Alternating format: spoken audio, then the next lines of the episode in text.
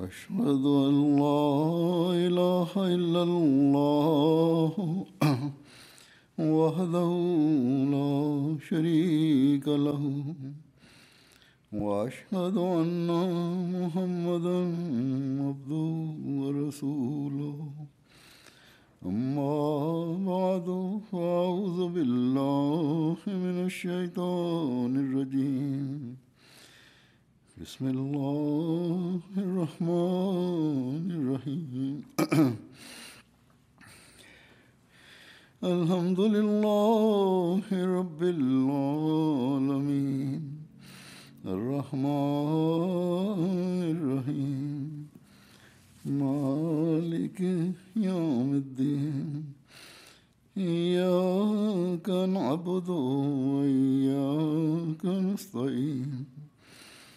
اهدنا الصراط المستقيم صراط الذين أنعمت عليهم غير المغضوب عليهم ولا الضالين leo nyini mmejumuika hapa kwa ajili ya uzinduzi wa msikiti wa zoin mwenyezi mungu ameijaalia jumuiya ya ahmadia marekani ya kwamba ijenge msikiti huu na iujenge katika mji ambao una muhimu makhsus katika historia ya jumuiya?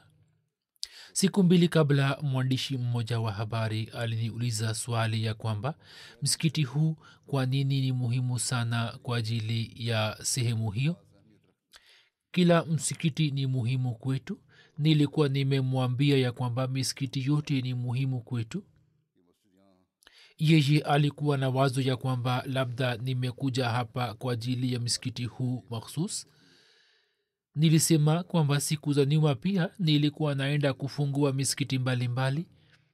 lakini nikamwambia ya kwamba misikiti huu pia una umuhimu wake ambao ni ya kwamba msikiti huu umejengwa katika mji ambao ni mji uliojengwa na adui mmoja wa islam na watu ambao wana shauku ya kusoma historia na wana shauku ya kujua historia wao watajaribu kuijua historia yake. Na ili tuweze kuwaambia kuhusu historia kwani hakuna ajuaye historia ya mji huu isipokuwa jumuiya ya ahmadia wala kumjua doi. Jumuiya imeandaa maonyesho ambayo yanaangazia historia ya mji huo na umuhimu wake? Umuhimu ambao upo wa mji huu kwa jumuiya? Na watu wenye shauku wanaweza kunufaika na maonyesho hayo? Labda kesho yeye ataandika makala juu yake. Kwa vyovyote vile kama nisemavyo ya kwamba umuhimu wa kihistoria wa mji huu na mdai mmoja wa kibandia na kutumia kwake maneno mabaya zidi ya masihi maud alahsatu wassalam. Na kisha kuangamia kwake na katika mji huu kuanzishwa kwa jumuiya ya ahmadia kunamfanya kila mwanajumuiya kumshukuru allah na inabidi ifanye hivyo na kwa ajili yake sawa na amri ya mtume mtukufu salallahu alaihi wasallam sisi tunawashukuru watu wa mji huu ambao japokuwa mwanzoni halmashauri ilikuwa imepinga ujenzi wa msikiti na ilikuwa imekataa kutoa ruksa ya ujenzi wake watu walisimama katika haki yetu na wakaishawishi halmashauri ili itupatie rukhsa ya kujenga msikiti huu? Basi hii ni amri ya mtume mtukufu salallahu alaihi wasallam ya kwamba mtu asiye washukuru watu hamshukuru allah. Basi chini ya amri hiyo ya mtume salallahu alaihi wasallam yatupasa kumshukuru allah aliye azim ambaye ametujalia kujenga msikiti huu basi kuhusiana na hilo kwa ajili yetu sisi wa ahmadia siku hii si yenye furaha tu bali ni siku ya kumshukuru mwenyezi mungu kwa wingi ambaye pamoja na kujenga msikiti huu pia ametuonyesha nishani iliyo hai ya ukweli wa imamu zama na mtumishi mkweli wa mtume salallahu alaihi wasallam katika nyaraka za historia pia ambayo ni historia ya zama zile. Nitaeleza mbele yenu mambo machache kutoka historia ile ambayo inaangazia ukweli wa masihi maud alahsatu wassalam na umuhimu wake na jinsi watu walivyokiri kuhusu ukweli wake na kama tutaendelea kuzidi katika kumshukuru allah allah ataendelea kututirimshia fadhili zake na nishani za ukweli wa hatmasihe maud alah ssalam zitaendelea kufunguka juu yetu. Basi hiyo ni hali yetu ya kumshukuru allah ambayo itatufanya kuwa mashahidi juu ya nishani hizi za ukweli bila shaka mwenyezi mungu amemwahidi hatmasihi maud alah ahadi zisizohisabika ahadi za maendeleo ya jumuiya ya kwamba yeye atamwonyesha maendeleo ya jamaati na anaendelea kuonyesha na siku za usoni pia ataonyesha lakini sisi tutaweza kushuhudia maendeleo haya na kustahili kuwa sehemu yake ambapo tutamshukuru allah na tutakuwa wenye kutekeleza amri za allah na tutakuwa wenye kutimiza haki yake. Zipo ahadi zisizohisabika tulizoziona zikitimia katika maisha yetu. Mwenyezi mungu anaonyesha manzari ya kutimia kwa kila ahadi kwa wakati wake. Manzari haya kama siyo manzari ya kutimia kwa ahadi basi ni nini hiyo ya kwamba miaka mia moja na ishirini kabla ya leo mdai mwongo na adui wa islam ambaye masihi maud alah ssalam akipata habari kutoka kwa allah alikuwa ametoa bishara ya kuangamia kwake. Leo katika mji wake ambao kuhusu mji huo yeye alikuwa ametangaza ya kwamba muislamu yeyote hawezi kuingia humo mpaka aingie katika ukristo. Mwenyezi mungu ameijalia jamaat ahmadia kujenga miskiti basi hizi ndizo kazi za allah. Tajiri mmoja mkubwa mwenye mamilioni na mabilioni ya hela na mwenye heshima na shani ya kidunia mwenyezi mungu alimwangamiza kabisa na upande wa pili mkazi wa kijiji kadogo cha punjab madai ya mteule wake ambayo yalikuwa kuhusu kuhuishwa kwa islam kwa mara nyingine tena mwenyezi mungu alifanya mpango wa kufikisha ujumbe wake katika nchi mia mbili na ishirini za dunia. Lakini je hapo kazi yetu inakuisha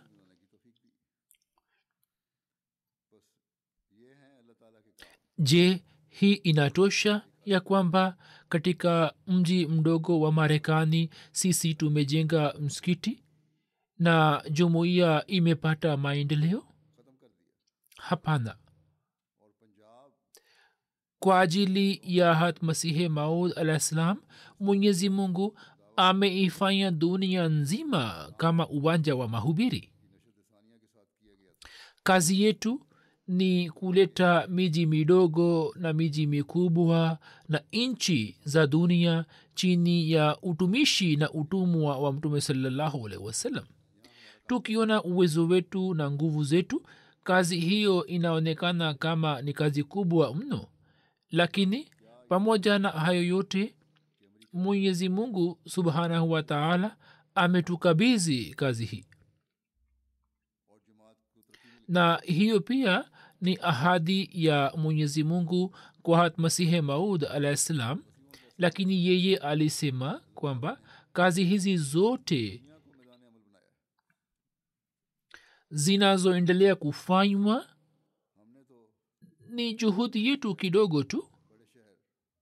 Pamoja na hayo kitu cha msingi kinachohitajika ni maombi na kazi hizi zitafanywa kwa maombi tu basi jambo hilo muhimu yatupasa kuweka mbele yetu na kulikumbuka ya kwamba tujielekeze kufanya maombi na misikiti pia inajengwa ili humo watu wajumuike kwa ajili ya ibada wahudhurie mbele ya allah taala mara tano na waswali swala ya ijumaa bila kukosa na wadumu katika tabia hiyo na katika shughuli za kidunia wasije wakasahau ibada zao.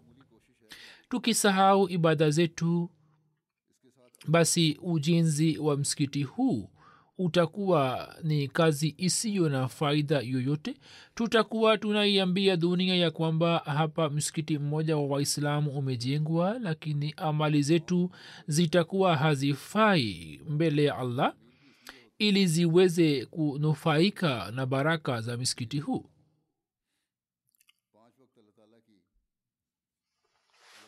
Au tuwe miongoni mwa wasaidizi wa masihi maud alahsalatu wassalam.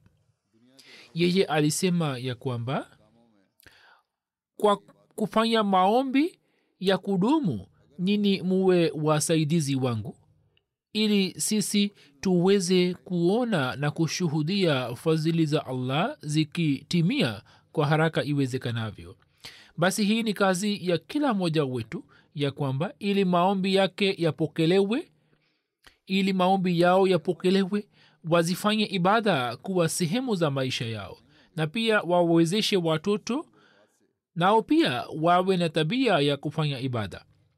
Na sawa na njia iliyoelezwa na allah waswali sala tano sala zao kwa uzuri wote na kwa kujihalisishia wainame mbele ya allah na wamwombe mafanikio mengine kutoka kwake. Watakuwa na bahati njema kati yetu ambao watapata hayo yote. Na kisha wao waone na wataona mvua ya fadhili za allah ikinyesha juu yao kama tutaongeza vivango vya ibada zetu na tutatanguliza dini juu ya dunia basi ahadi ambazo mwenyezi mungu amezifanya na masihe maud alahi salatu wassalam tutaziona zikitimia katika maisha yetu. Basi kuna haja ya kuangalia hali zetu binafsi. Kuna haja ya kujichunguza.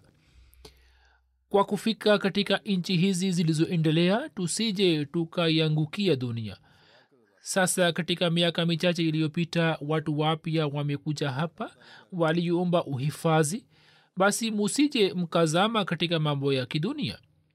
Katika nchi hii kila msikiti unaojengwa unatakiwa kuwa sababu ya kutuletea jaziba mpya na shauku ya kujenga uhusiano na allah.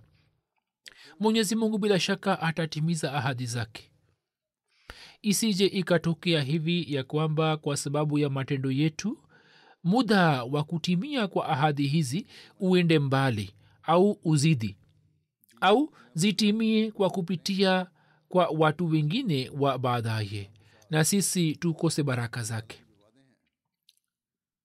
Mwenyezi mungu alikuwa amemwahidi mtume salallahu alaihi wasallam ahadi ya ushindi wa islam na ni nani awezaye kuwa mpendwa wa allah kuliko mtume salallahu wasallam lakini je pamoja na hayo yote wakati wa vita vya badar dua na unyenyekevu wa mtume salllahualaihi wasallam na hofu zake na maombi yake yalikuwa hayakufikia kwenye daraja ya juu mtume mtukufu salallahu wasalam alikuwa akifanya maombi kwa unyenyekevu mkubwa sana mpaka shuka yake ilikuwa inadondoka chini kutoka mabega yake. Na kisha abubakar raziallahu taala anhu alipomuuliza na aliposema akisema kwamba ya rasulllah mwenyezi mungu amekuahidi ahadi ya ushindi na nusura. Sasa kuna sababu gani mpaka umekosa utulivu hapo mtume salallahu akasema kwamba mwenyezi mungu ni ghanii yani asiye mhitaji mtu ila hali wote wanamhitaji yeye. Katika ushindi pia kunakuwa na masharti yaliyofichika. Hivyo kazi yangu ni kumwomba allah msaada wake kwa unyenyekevu. Na kisha japokuwa adui waliwashambulia mara kwa mara na wakawaletea hasara za aina aina baada ya miaka michache tu ushindi ambao allah akawajaalia waislamu. Ushindi kama huo azimu historia haijawahi kuona wala kusikia habari zake. Ambapo adui wakali wakasilimu na sio kusilimu tu bali mtume muhammad saa salam akawa mpendwa wao mpaka wao wakajitolea kila kitu kwa ajili yake na wakaiambia dunia ya kwamba adui hawezi kumfikia mtume salallahu alaihi wasallam mpaka apite juu ya maiti zetu. Na wale ambao mwisho wao ulikuwa mbaya basi mwenyezi mungu akawaangamiza. Hat masihi maud alah salam anasema ya kwamba haya yalikuwa maombi ya mtu huyo aliyejimaliza katika njia ya allah yaliyoleta mageuzi. Basi leo pia ni maombi ya mtumishi mkweli wa mtume salallahu alaihi wasallam ambayo yakitimia kwa wakati wake yataileta dunia chini ya miguu ya mtume salallahu alaihi wasallam. Lakini masihi moa salam alisema kwamba nyini mnaojinasibisha kwangu munisaidie kwa maombi yenu na kwa matendo yenu leo tumeketi katika msikiti huu na tunauzindua rasmi. Msikiti huu umepewa jina la fathe azim yani ushindi mkubwa na jina hili limetolewa kwa munasaba wa ufunuo na bishara ya masihi maud alah salam. Sagidan ahmad alah salam akipata habari kutoka kwa allah alikuwa ametoa bishara ya maangamio ya doi naye alikuwa amesema ya kwamba nishani hii ambayo itakuwa na ushindi mkubwa ushindi azimu itazwihiri katika zama za karibu. Na dunia iliona ya kwamba katika siku kumi na tano ishirini tu mwenyezi mungu alimwangamiza doi na akamwangamiza kwa mazila makubwa. Kabla ya kifo chake mwenyezi mungu alimtendea nini? Kuna maelezo yake mengine kwa vyovyote vile nishani ya maangamio ya doi sayidna ahmad islam akiitaja aliitaja kama ushindi azim. Na leo kuna hatua yake ijayo ambapo katika mji huo tunafungua misikiti wetu. Sehemu moja ya ufunuo wake tuliiona ikitimia takriban miaka mia moja na kumi na tano kabla na hatua yake ijayo tunaiona ikitimia leo.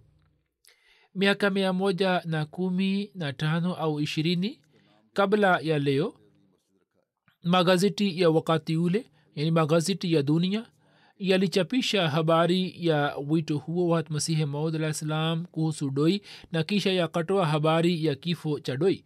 Basi hiyo ilikuwa nishani ya mwenyezi mungu ambayo dunia ikakubali mimi naweka mbele yenu habari zilizopigwa chapa katika gazeti moja.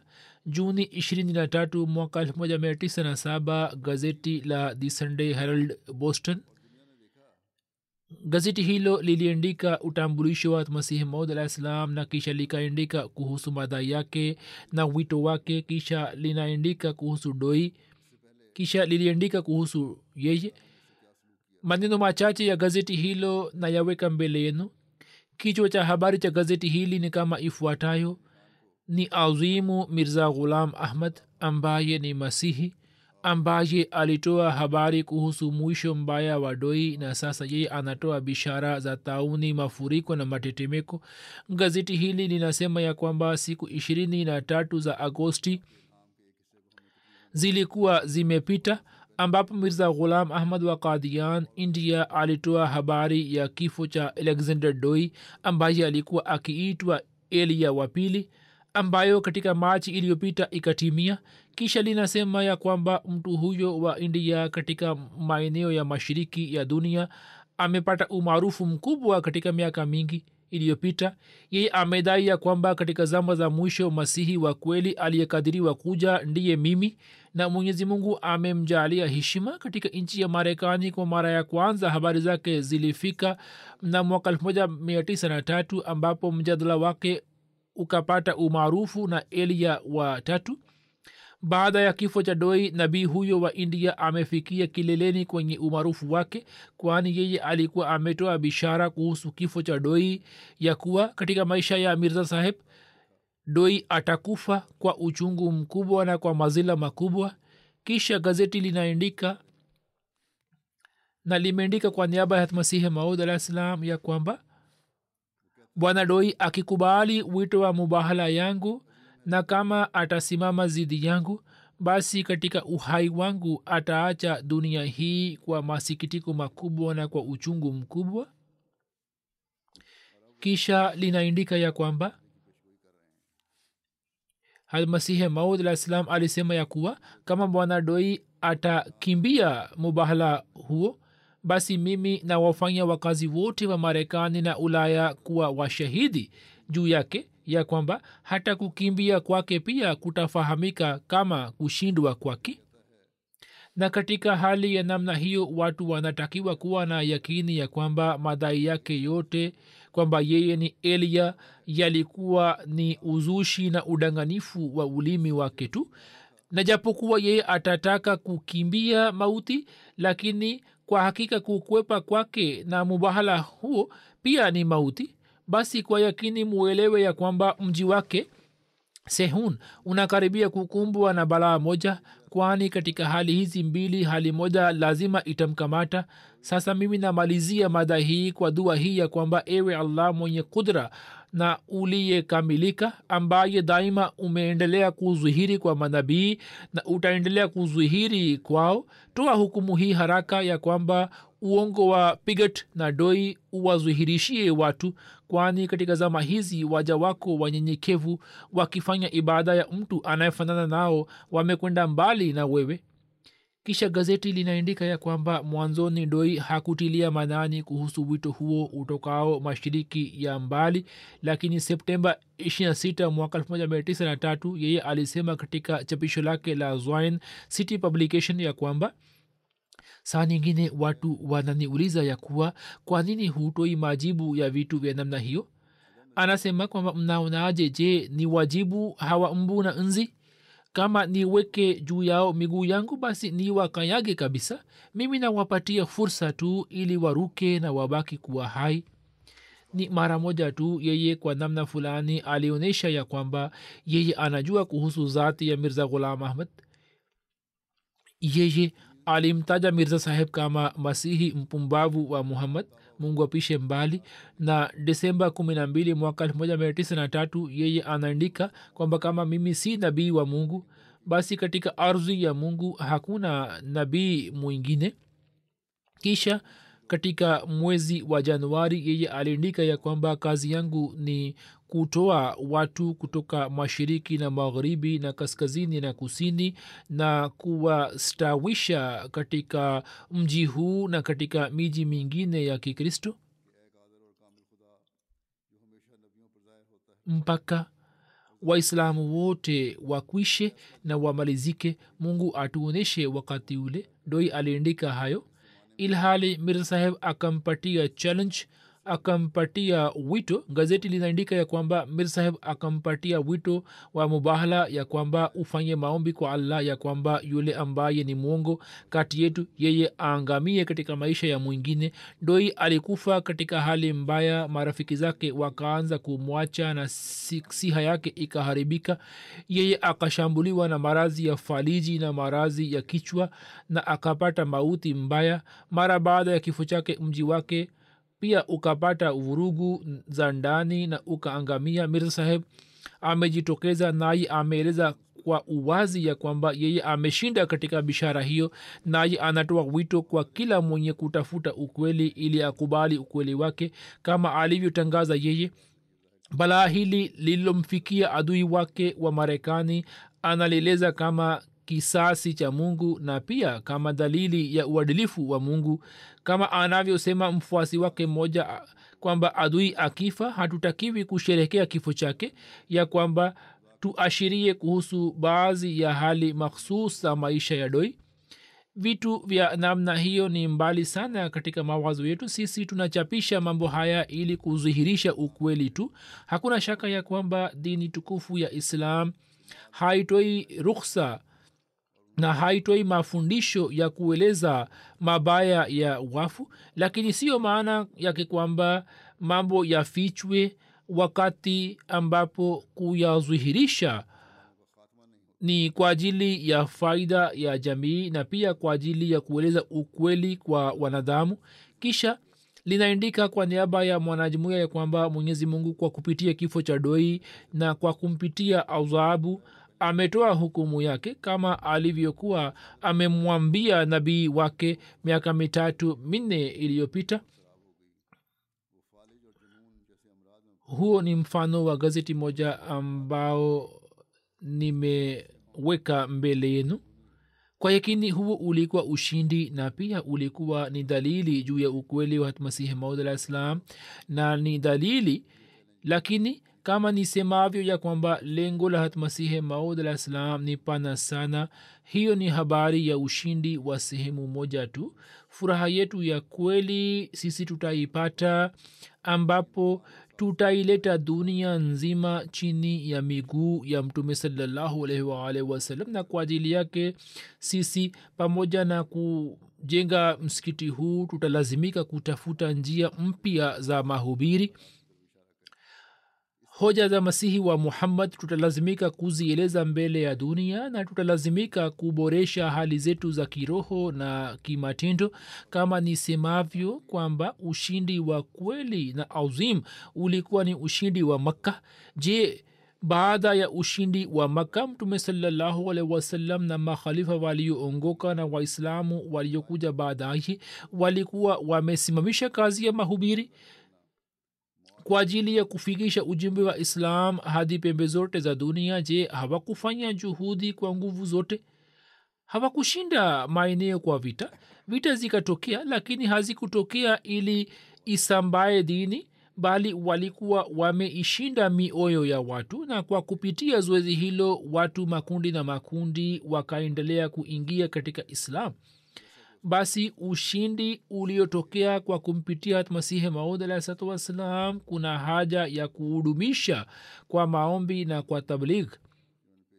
Wanaomwamini masihi maud alah ssalam wanahisabiwa katika akhirin walioungana na masahaba sasa je wao walikuwa wameacha mahubiri? Je walikuwa wamechoka katika kuboresha hali zao je walikuwa wamepunguza viwango vya ibada zao? Bila shaka vitu hivi vilibaki kwa waislamu na islamu ikaendelea kupata maendeleo na waislamu wakaanza kuporomoka pale ambapo dunia ikaanza kuwatawala na viwango vya takwa vikaanza kushuka chini. Wakaanza kughafilika kuhusu ibada zao lakini kwa kuwa hiyo pia ilikuwa ni ahadi ya allah kwa mtume salallahu alaihi wasallam ya kwamba hadi kiama atabakisha dini hiyo na ataijalia nguvu hivyo katika zama za mwisho atatuma masihe maud na mahdi maud alah salam. Na kisha akamtuma masihe maud alah ssalam naye akaiambia dunia kuhusu ujio wake na ujumbe wake ukafika katika ulaya na marekani na katika nchi zingine za dunia. Na kuhusu doi sisi tunaona ujumbe wake jinsi ulivyofika kwa shani yake kwa kumpitia sayidina ahmad alah salam mbegu ambayo allah alikuwa ameipanda ya kuhuisha islam. Mbegu hiyo inaendelea kusambaa na kukua kwa shani yake katika dunia nzima. Mwenyezi mungu amemwahidi ahadi nyingi. Alimfunulia kwamba mungu siye ambaye akuache mungu atakujalia heshima ya ajabu watu hawatakusalimisha lakini mimi nitakusalimisha. Na zipo ahadi nyingi za aina hiyo ambazo allah alifanya na masihi satu wassalam na historia ya miaka mia moja na ishirini na mitatu ni shahidi juu yake jinsi allah subhanahu wataala anavyoendelea kutimiza ahadi zake. Leo jumuiya ambayo imeenea katika nchi mia mbili na ishirini za dunia. Hiyo ni kazi ya mwenyezi mungu ambaye kwa ajili ya kufikisha ujumbe huo amefanya mipango mbalimbali na leo dunia inamjua mirza ghulam ahmad kadiani kama masihi aliyeahidiwa na mahdi aliyetabiriwa. Kila adui yeye alimwita kuja kushindana naye lakini yeye hakuwa na njia isipokuwa kukimbia tu au allah alimwangamiza kabisa. Ni kweli kwamba jumuiya za manabii zinapingwa na zinaona upinzani lakini adui hawezi kufanikiwa katika malengo yake na hivyo ndivyo itokavyo katika jamaat wapinzani wa jamaat wametumia kila njia ya kuiangamiza jamaat na wanaendelea kuzitumia njia zote. Watu wenye imani dhaifu wanapata shida kwa kuona hali hiyo lakini mmoja akiacha jamaati allah anaijalia jumuiya maelfu ya watu basi kama sisi tunadai kwamba sisi ni wenye ikhilasi na sisi tunatangaza ya kwamba mirza ghulam ahmad kadiani ni masihi aliyeahidiwa na mahdi aliyetabiriwa ambaye mtume salallahu alaihi wasallam alikuwa ametoa bishara ya ujio wake basi kwa uwezo wetu wote na kwa juhudi zote tutalazimika kuwa wasaidizi wa masihi na mahdi huyo na tutalazimika kuonyesha mfano ambao masahaba walionyesha.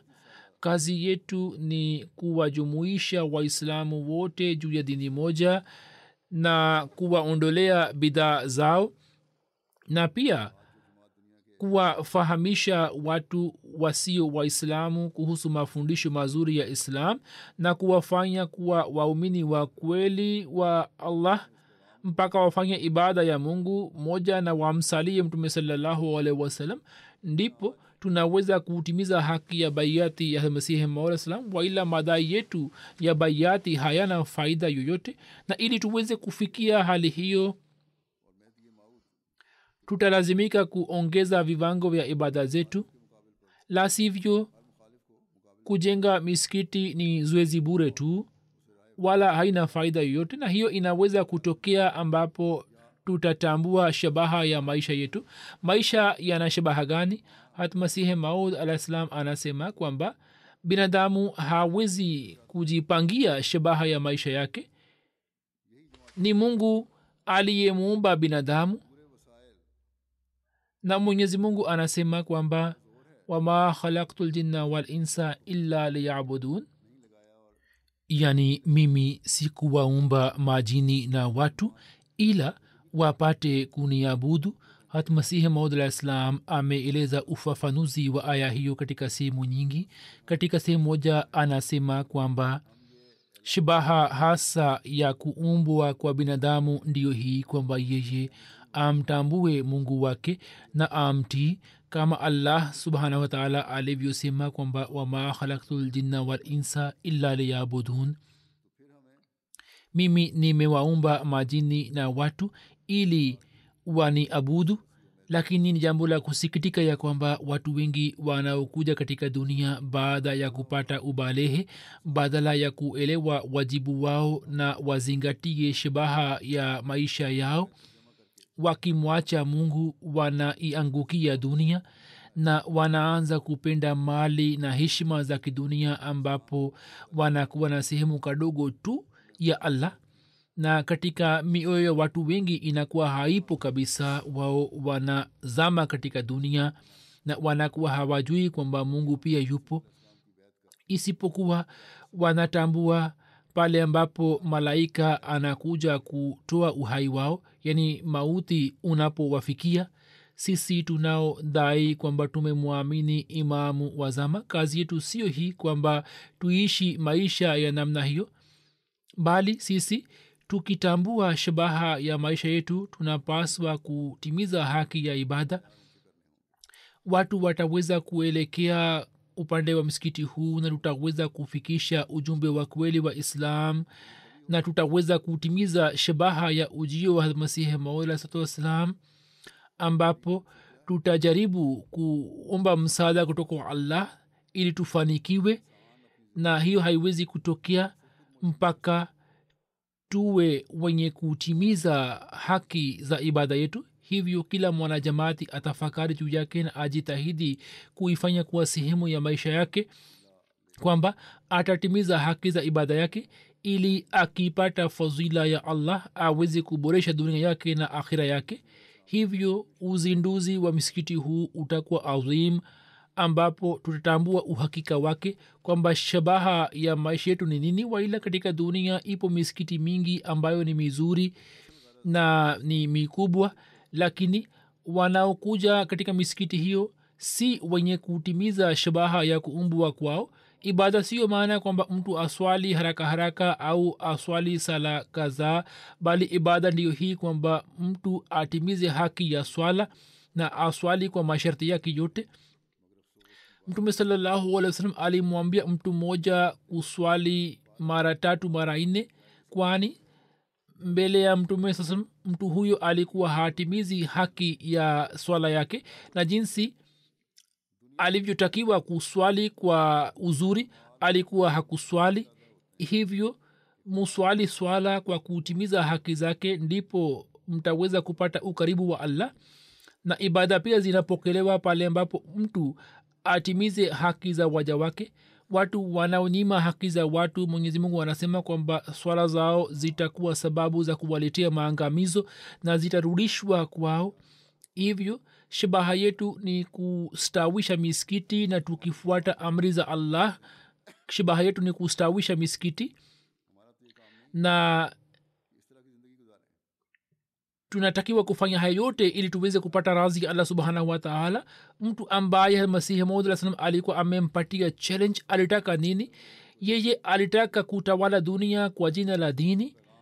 Na ndiyo maana akatumia neno la masihi alah salam akadai matai makubwa makubwa kwamba atafanya hivi na vile na masihi wa muhammad kama nilivyoeleza kuhusiana na gazeti moja.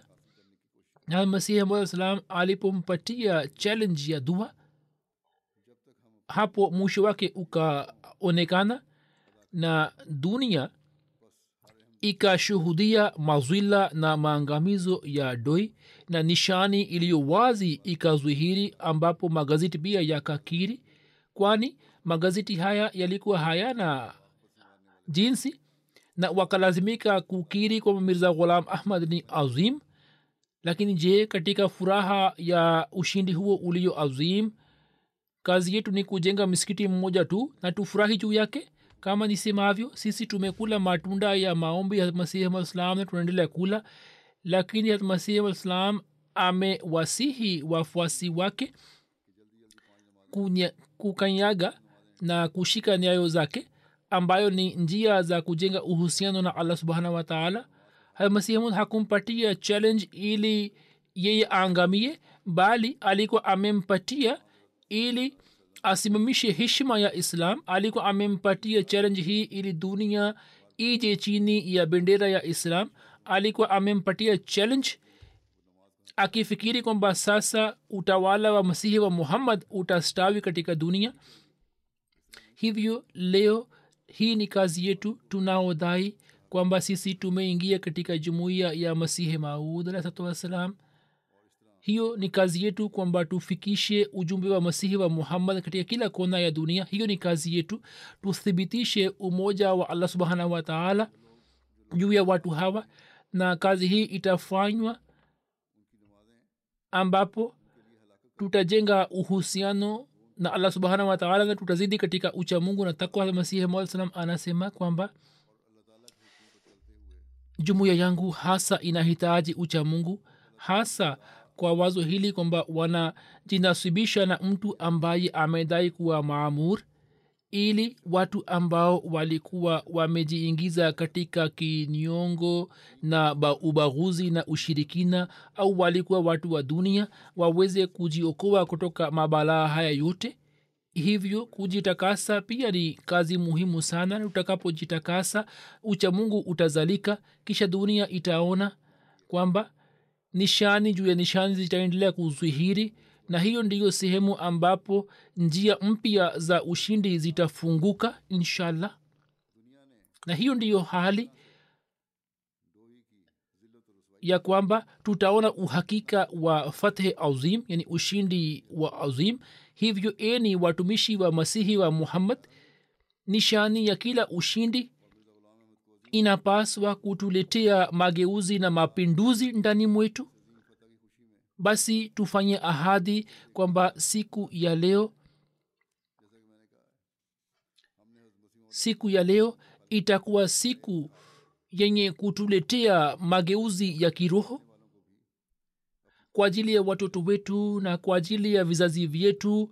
Siku hiyo itakuwa sababu ya kuwaletea mageuzi ya kiroho na hivyo ndivyo inavyotakiwa waila maangamio ya doi au kama watu wa mji huu hawajui hawajui kuhusu doi sisi tutapata faida gani? Kwamba sisi tumewaambia kuhusu mtu huyo.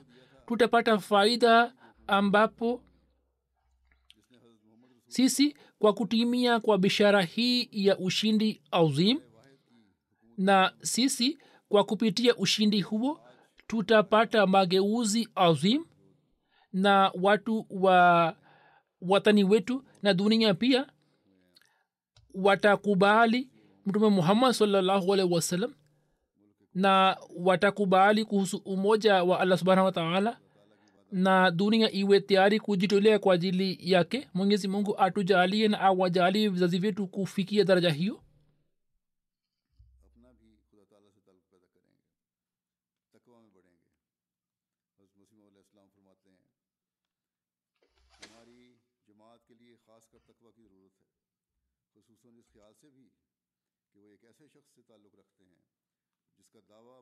کا ہے۔ تا وہ لوگ جو خواہ کسی قسم کے بغضوں، کینوں یا شرکوں میں مبتلا تھے یا کیسے ہی روب دنیا تھے، ان تمام افات سے نجات پامیں۔ بس اپنی اندرونی صفائی بھی بہت ضروری ہے۔ اور جب یہ اندرونی صفائی ہوگی تو تقوی پیدا ہوگا۔ اور تو پھر دنیا دیکھے گی کہ نشانات پر نشانات ظاہر ہوتے چلے جائیں گے۔ اور یہی وہ مقام ہے جہاں فتوحات کے مزید راستے کھلتے چلے جائیں گے، انشاءاللہ۔ اور یہی وہ حالت ہے، فتح عظیم کی حقیقت کو بھی ہم دیکھیں گے۔ بس، اے مسیح محمدی کے غلاموں، ہر فتح کا نشان ہمارے اندر ایک انقلاب پیدا کرنے والا ہونا چاہیے۔ بس یہ عہد کریں کہ آج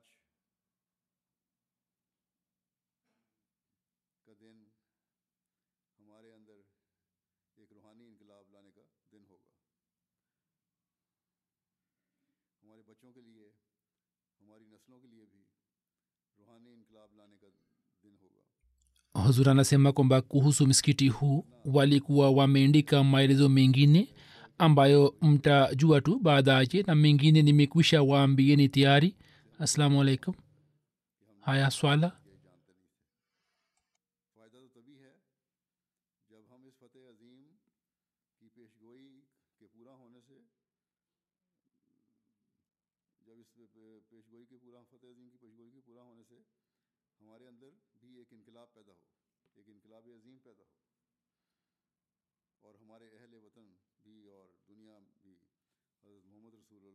صلی اللہ علیہ وسلم کی غلامی کا جوا اپنی گردن پر ڈال لے خدا تعالیٰ کی ودانیت کی قائل ہو جائے اور اس کے لیے ہر قربانی کرنے کے لیے تیار ہو جائے۔ اللہ تعالیٰ ہمیں اور ہماری نسلوں کو یہ مقام حاصل کرنے کی توفیق عطا فرمائے۔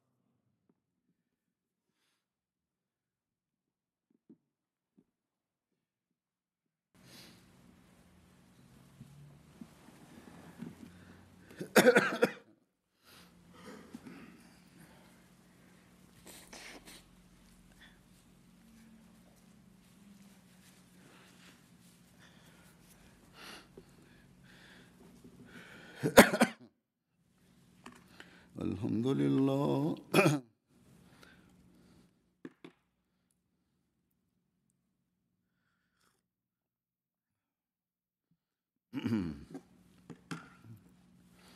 الحمد لله نحمده ونستعينه ونستغفره ونؤمن به ونتوكل عليه.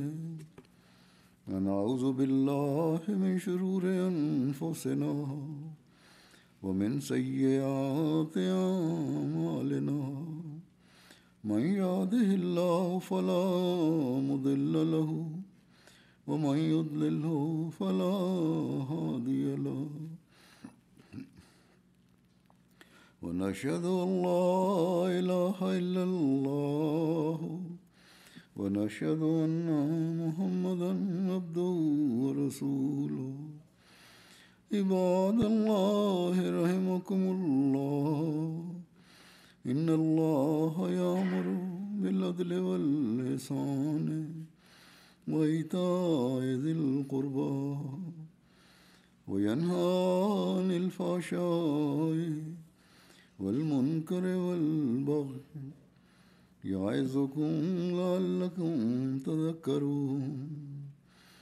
اذكروا الله يذكركم وادعوه يستجب لكم ولذكر الله أكبر